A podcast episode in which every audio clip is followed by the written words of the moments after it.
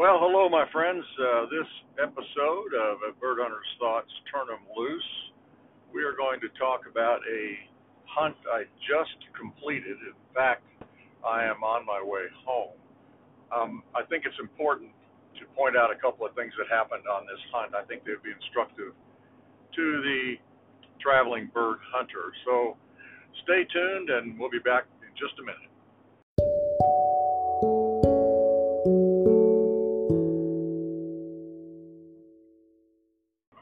The items you have to remember to bring with you on these hunts, three important ones that uh, you should really give some consideration to are a high quality feed for your dogs because they will get puny after a couple of days if you're buying that stuff that's 20 bucks for 50 pounds.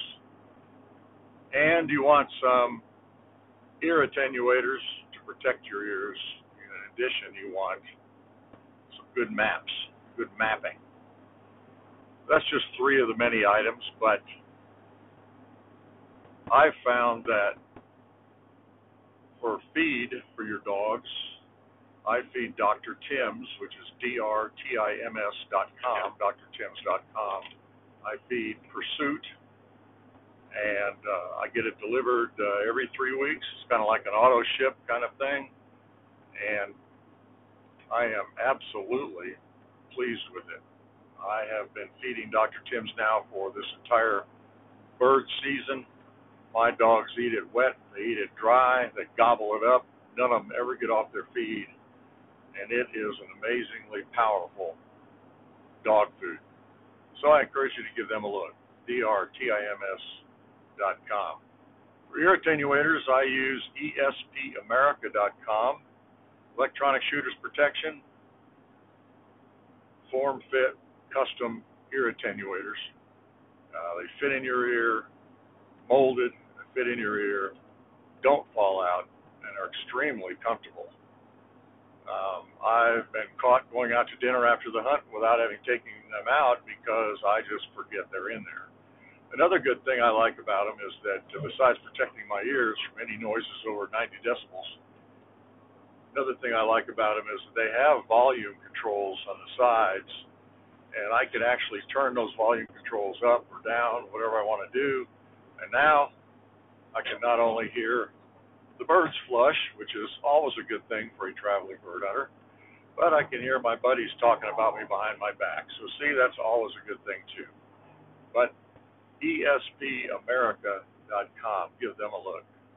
For a custom-made map, I use GAIA GPS, and uh, they are they and uh, onX are uh, competitors in that field, and uh, I used to use onX, and I think they're a fine product. I use GAIA GPS because I have found I have less less issues and it's very very user friendly. I use the premium plan because of the overlays that I can put on there I mean, they've got overlays for everything: wildfires, how what the uh, snow uh, pack is wherever you want to go. They've got everything, and uh, so I pick and choose. Uh, typically, when I hunt, I'll use the public land overlay, the private land overlay, the satellite overlay, and of course the general map, road map overlay. And uh, I'll make them brighter or dimmer as the need arises, and uh, it only takes a few seconds. But GAIA GPS, if you go to W uh, my uh, blog, birdhuntersthoughts.com, get it for 20% off. Just click on that link. Also, the uh, Dr. Tim's has a uh, has a reduction in rate. I think it's 20 percent also. And uh, if you forget to, if you don't want to go to my link, just type in the word flyboy as the coupon code, and you'll get a discount for Dr. Tim's as well. So, with all that commercial interruption over with, let's go ahead and get back to what we want to talk about.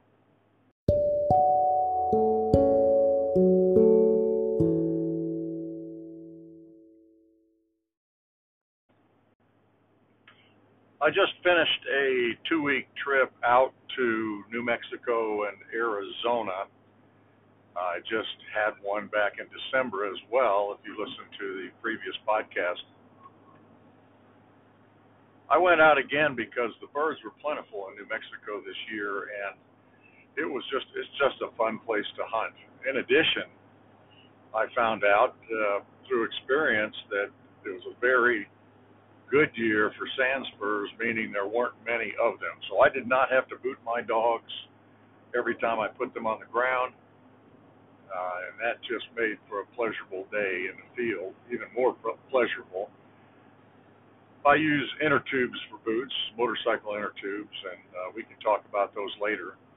Uh, if you go to a birdhuntersthoughts.com, my blog, and do a search for dog boots, I've actually put a video on there. Not my video, I borrowed it, but it's on there and it'll explain about motorcycle inner tubes and how they use them in Texas.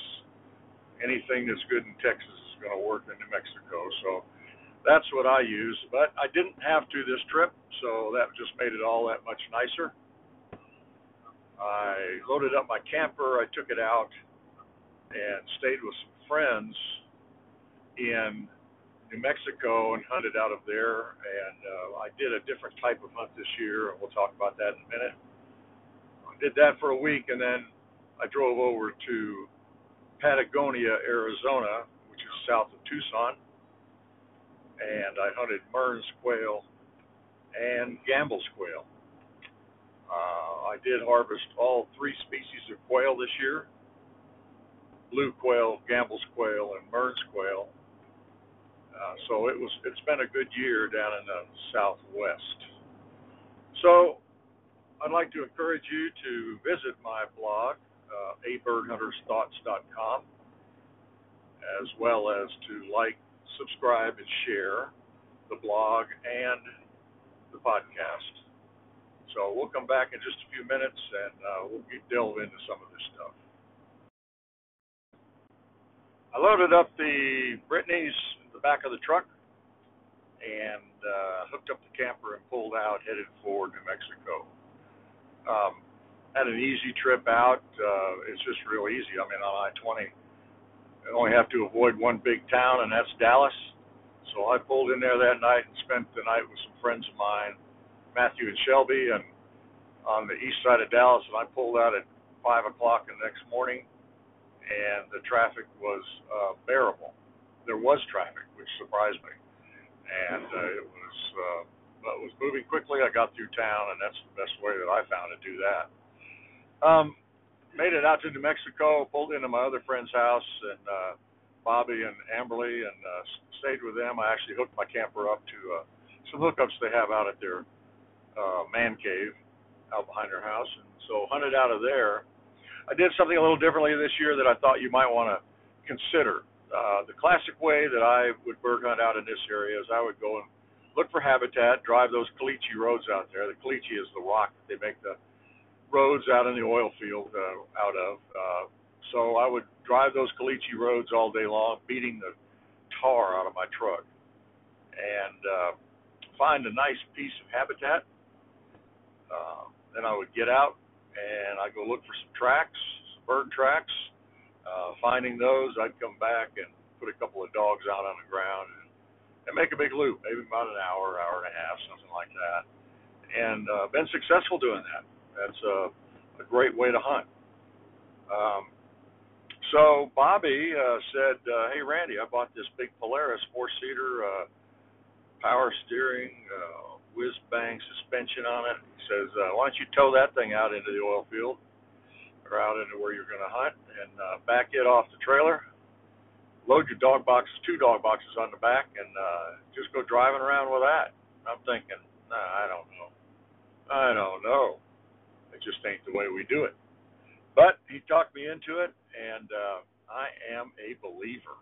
Oh my gosh! Not not only can you go everywhere, including any sandy two track you see, which you'd never take your truck down, although I have but uh, you get way back in places that uh, nobody with a truck would go, um, and not, and uh, just driving those roads is a pleasure because of the suspension on this thing. I, where you'd be doing five miles an hour, just getting beat to death and feeling sorry for your dogs. Uh, you can you can motor right along at 20, 30 miles an hour with these things, and as long as they got the good suspension. I suspect that this was a pretty high-end model that Bobby bought because he's uh, first class at pretty much everything he does. So, but it was nice. It was nice of him to lend me that uh, machine, and I really got some good work on birds. Found some new areas. Uh, found some birds that I was pretty sure had never seen a hunter before. And that is a pleasure, folks, when you get two dogs pointed on a 30 bird covey of blue quail and they get up within gun range. That is awesome. So we did kill some birds. My shooting was uh, above average for a change. Of course, that always makes a trip nice. And uh, I enjoyed the hospitality of Bobby and Amberly. Uh, Matthew and Shelby came out and joined us and uh, one he he brought his own mule with him, so we had two. But uh, the one I had had two bench seats uh, on it. We could have fit everybody on just that one mule, but he had his, so we performed the pincers movement on a, uh, a good area occasionally, and one of us coming in one way, one of us coming in the other way, and uh, you have to think tactics when you hunt these blue quail or even Gambel's quail, because those suckers will hear you coming and they will take off. So. Uh, we kind of we kind of trapped them in the middle and uh, had a, a lot of successful hunting there. So once again, it was a great hunt in New Mexico. I left there after a day, I'm not day, a week, I guess, and uh, I had to leave the mule behind. I was going to take it with me. Bobby said no way. So uh, unfortunately, I had uh, I had to hook up my camper and head out. I got to um, let's see, I was going from New Mexico on over to Arizona, uh, Patagonia, and I got to the other side of El Paso. Uh, stopped for lunch and uh, was heading out. And I got a uh, through Las Cruces, and I, a guy came up behind me and uh, pulled over alongside me on the freeway, rolled down his window, was frantically pointing at my camper. So, you know, being a smart guy, I uh, in the mirror, and lo and behold, I was leaving a smoke trail behind me, um, which I thought was a dust cloud, but then I realized I was the only one leaving any dust clouds. So I pulled off the freeway, and my uh, one of my camper tires, I've got four two axles. Uh, the one in the front left was uh, it was hotter than a three dollar pistol. I'm telling you, it was hot. Uh, no flames yet, but it was uh, smoking. And so I let it cool off and tried to figure out what the problem was. Uh, I pulled off into, I, I got back in the truck, pulled it off in the next exit into a gas station, and uh, asked them if they had a mechanic. Now, as luck would have it, this was on a Sunday, as it always happens. This was on a Sunday before Martin Luther King birthday weekend, and of course that's a three-day weekend. And uh, man, everybody was gone. They had no mechanic, and I was stuck. So why I think this was instructive. I called AAA. I've got a, a policy with them, and uh, they said, "Oh, gee, we can tow you anywhere you want to go." I said, "Well, towing is not the issue here. Uh, I can tow." I said uh, repairing my wheel on my camper is the issue, and they said, well, sorry, can't help you. Um, so I left gloves, and I said, well, maybe it's just a dragging brake. So you know, I kind of banged on a little bit. It was cooling down. I went back towards Las Cruces, and there's a rest area there. You guys have probably seen it if you've been out this way. It's got a 20 foot tall roadrunner in it. And uh, I pulled off in a really nice rest area, got kind of off to myself, went back and checked the brake again. It was hot again, so I didn't know what was going on. By this time, it was about two in the afternoon, and I started calling towing companies to find out if they had a mechanic. Uh, I called a couple, and they were closed or not interested. And finally, I got hold of one that said, "We're going to send Bill Mosier out there to you, and uh, he'll take the wheel off to see what you got." Bill showed up, nice guy pulled the wheel off, jacked it up, pulled the wheel off, and it wasn't a stuck brake, which I thought it would be.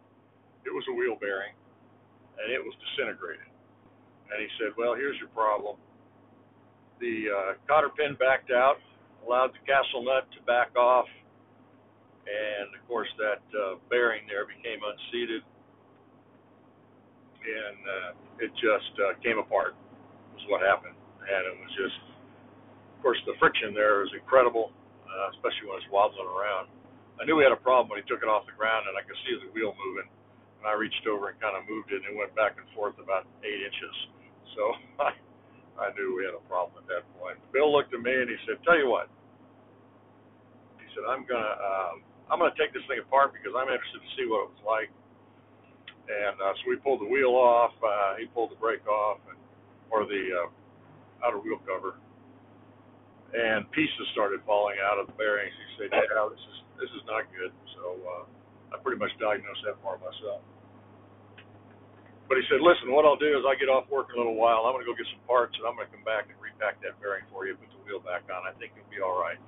You didn't drive too far, and uh, there's no scoring in there, and uh, I think that'll work." And as luck would have it, he couldn't find the parts. I spent the night in the rest area, which out west you could do. He showed up at uh, seven o'clock the next morning with the parts, and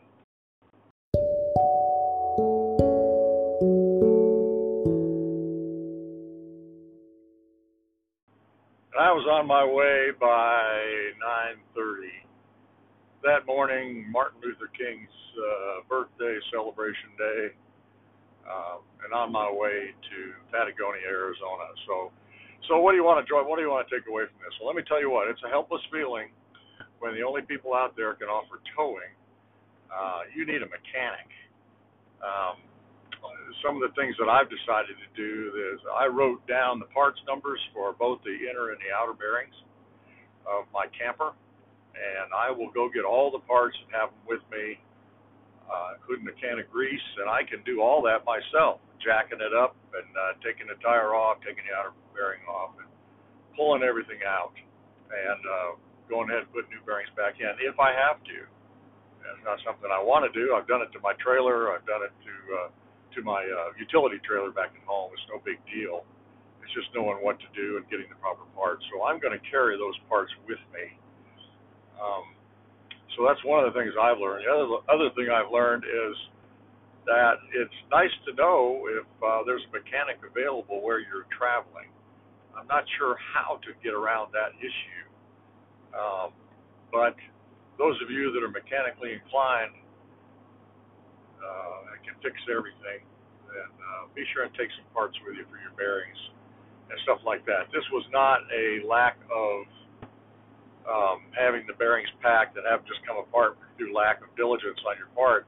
This was actually a malfunction of a part, and that was that cotter pin uh, allowing the castle to back off. So, you know, even no matter how conscientious you are about taking care of your items, uh, sometimes these things happen. So that's why I wanted to bring that up uh, it was a pretty helpless feeling, not knowing where I was going to find somebody to help. And uh, when Bill showed up, he's my newest best friend. I'll tell you that right now. So uh, moved on, and we went on to Patagonia, and uh, it uh, which is Mearns Quail Central.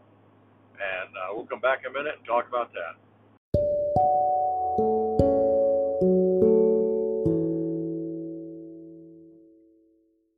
When I go to Arizona to hunt Mearns, I'll stay with my friend Wally in uh, Tucson. But uh, this time he was out of town, uh, going to the shot show in Vegas. So I pulled my camper over there and I went to the Patagonia to stay. There is an RV park right in Patagonia. Um, I've never been able to get in there uh, the opening week. It is, I think they make reservations a year in advance to get there. It's they can really pack some campers in there too. But when I I go to the state park, um, that's about uh, eight or ten miles out of Patagonia towards Nogales, and it's in the mountains. It's on a lake. Uh, got 100 plus spaces. I don't know, 120 160. I don't know. It's a lot, and uh, it is beautiful. It is gorgeous, and uh, they charge the exorbitant rate of twenty-seven dollars a night. So that's where I went. I met some friends over there, Josh uh, and Josh, Josh one and Josh two, and uh, they uh, met me there. And also uh, Steve was there, and he was using a tent to camp. uh, and we hunted together for the next few days. What was memorable about this uh, Mearns hunt was that uh, where I finished up the last one was seven coveys in three hours on a, you know, on a rainy day. In fact, we had to knock off at noon because of the rain, just because the roads are so nasty. Um, this time I went back, I, I they had never well they had been hunting Mearns there for a couple of days and actually had seen some, but I wanted to take them back to that same ridge and hunt that same area. And uh, so we got there and the next morning and uh, I sent uh, Steve up one ridge, and we took the other one, and uh, I had Cap down on the ground, and uh, Josh two had his dog, a uh, big German Shorthair, a nice dog, and uh, name was uh, Titus, and Titus and Cap took off up the ridge line, and I figured, man, we're going to be in birds all day, just like before, but uh, as luck would have it, of course uh, we did not find any until we got to the very top of the ridge. Cap was hunting his heart out. Titus was doing a good job. I don't think we missed any, but uh, we got to the very top of the ridge where the ridges all kind of kind of come together. And I got the beat from Cap that he was on point, and uh, oh my gosh, he was about uh, 150 yards down the next valley over. Uh, on point on a covey, and we had found that covey last time too. I knew exactly where they were. Uh, we started slipping and sliding down through the woods trying to get to this covey, and sure enough, they did the same thing. They heard us coming. And they couldn't not hear us coming, and they flushed early. We got a couple of shots through the woods, kind of like a grouse hunt. Um, we didn't knock anything down, but uh, the cap, undeterred, he took off and started hunting and finding singles for us, and and uh, we got some more shooting. It was really a pleasure. Um, we had to make the decision at that point that we were not going to climb back up that hill and go back down the valley our truck was in. We're going to walk around the outside of the uh, ridge and come in. We'll cross over the ridge when uh, when we had to, come right out on the truck. So it was kind of all new territory to me, and I thought it was great. We were walking down a uh, gully. Uh, further down past where Cap pointed, we got back down into a gully. Um, interestingly, we saw traces of uh, illegal immigration through there. You see them backpacks, uh, shoes, water bottles. Why anybody would want to leave a shoe, I don't know. But anyway, we see that a lot. We were walking down the water course when it was steep on both sides. Um, there was a kind of a rock wall as we were walking downhill to the left of us and it was solid rock, went up about 20, 25 feet. And on the right side, it was just sort of a rocky, sandy, steep uh, incline, and we were walking down where there was uh, there was actually some leftover water, pools of water, but it was only about shoot 20 feet wide maybe. And we were walking down through there. I was keeping cap, keeping track of cap on the uh, on the Astro or Alpha. So I knew about where he was. He was up to the left then all of a sudden, one of the Joshes said, "Oh my God, look!" Cap was coming down that rock face. It was vertical. It really wasn't 100% vertical. I would say it was probably 80 degrees at the top, and about halfway, it went pure vertical. And uh, he was actually doing pretty good till he got about halfway. He was about eight or ten feet off the ground, and he was in the air. I mean, he hit the ground, and uh, luckily there was some brush down there. He hit the brush, glanced up, looked at me, said, "What are you guys stopping for?" Took off. And I said, "Oh my gosh, I guess he's okay." Well, uh, he really wasn't. Um, he was uh, running on three legs for the next hour and a half. Uh, we had no choice. We were going back to the truck anyway, and uh, he was running. He really didn't want to come in. He didn't even care. Pointed uh, three more singles on three legs uh, we got on down and uh, hopped over the ridge line back to the truck and and uh, I checked him over uh, pretty good. He had a couple, he had one puncture wound on his left rear leg, and that was the one he was holding up. And so I treated it with uh, chlorobenzodrine, I think that's what it is. Anyway, it's uh, antiseptic. And uh, he had a scrape on his uh, muzzle. I treated that too Came a Rimadyl, and we put him back in the crate. And uh, I tell you, tell you, he's one tough dog. He really didn't want to come in. Uh, didn't want to stop. So, so the the reason I wanted to relay that was because uh, you just don't know what's going to happen out here. So have a vet on call, or at least have their vet number in your phone. Uh, in this case, uh, there were no broken bones, and uh, he was lame on that leg. It could be a number of things. So I was going to give him a day, check him out in the morning, and see what it was going. You see what it looked like. Next morning, uh, so we left, went back. It was uh, we were done with our hunt, so ended up with uh, I think two coveys, a couple singles, and uh, what I thought was going to be a seven covey day. But anyway, next morning we got up. Cap was still favoring that leg quite a bit, so I took him into the vet. And $385 later, uh, two X-rays, uh, anesthesia, and all that stuff. I found out the little little complaining faker had a had a uh, sprained ankle, so uh, that's the best they could think. So Rimadyl and bed rest, and uh, we were on our way. But it sure made me feel good. I was really worried about ACL or tendon damage or something like that, but all that's okay. Um, and I used once again my Pet's Best insurance. Uh, so I just took pictures of the uh, of the doctor's analysis and the uh, or diagnosis and the uh, and the bill paid, showing paid, and sent them in. Uh, the check might beat me. Actually, it's auto deposit, so maybe auto deposited probably next week. So anyway, having a vet on call and they're not on call, but knowing where a vet is and having uh, having insurance, it sure takes the pain out of a lot of a lot of uh, situations when your, your dog gets hurt out here. So the next day we had uh, Josh one had two pointers and a setter and Josh two had a uh, GSP. So Josh one had never shot a Gambel's, and neither had Josh two. So we took off and we went out to find some Gambel's. Uh, started out at Patagonia State Park, drove through Patagonia, went out east of Sierra Vista, which is like the next valley over. It only took about an hour drive to get over there, and uh, found some Gambel's quail. Josh one got a double on his first uh, gambles flush and uh, he was excited as all get out. He shoots a 28 side by side. Kind of a bragger. I, I just kidding. He's a great guy.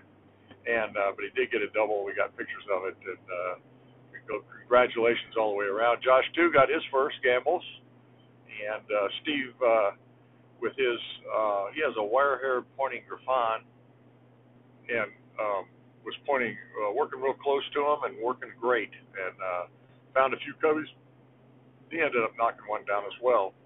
And so everybody got birds, everybody got uh, saw Mearns or got Mearns, and everybody got uh, Gambel. So it was a real, real nice hunt. It was a real pleasure. That park is a pleasure, and uh, we finished up that hunt with uh, just, uh, you know, everybody was just happy, thoroughly happy. And uh, what a great time to go hunting out there in January. I just thought that was a great thing. So one other item I thought I'd talk about is what are we using for shotguns. You know, you can hunt Mearns with uh, seven and a half, eight shot. They're not a real tough bird, and generally they uh, you can shoot them pretty close, so an open choke. But when you're hunting Gambel's and you're hunting blue quail, they're all the same kind of bad. I hunt them with six shot, high brass, and improved cylinder, and uh, in my over and under that I hunt with them. So I, I highly recommend that. Uh, I know people that use seven and a half shot on uh, blues and Gambel's. Uh, typically, that'll break a wing for sure and get them on the ground. But uh, I sure like them. I sure like them dead when they hit because otherwise they'll crawl into a hole or or just run away from you like a pheasant. I guess sometimes you lose them. So anyway, that's pretty much what I use for shot out here in uh, the Southwest. So thanks for listening. I know it wasn't, I didn't interview anybody, but I'm going to get back to that. Uh, I've got some people lined up later on. So stay tuned. I hope you enjoyed uh, the points I was trying to make on this hunt. Uh, the sun's going down. I'm coming into town, so I'll go ahead and wrap this up. Be sure and go to my blog, abirdhuntersthoughts.com. You can uh, send me an email or a message on that. There's a full message form there. You can send me an email if you want. Um, and uh, I did post a uh, there's a post new post on the blog as of last week. It's uh, called Ghosts, and it's about uh, hunting your favorite areas and remembering your last dog. So uh, go ahead and enjoy that. And uh, be sure to like, subscribe, and share. And I appreciate you guys. Thank you very much.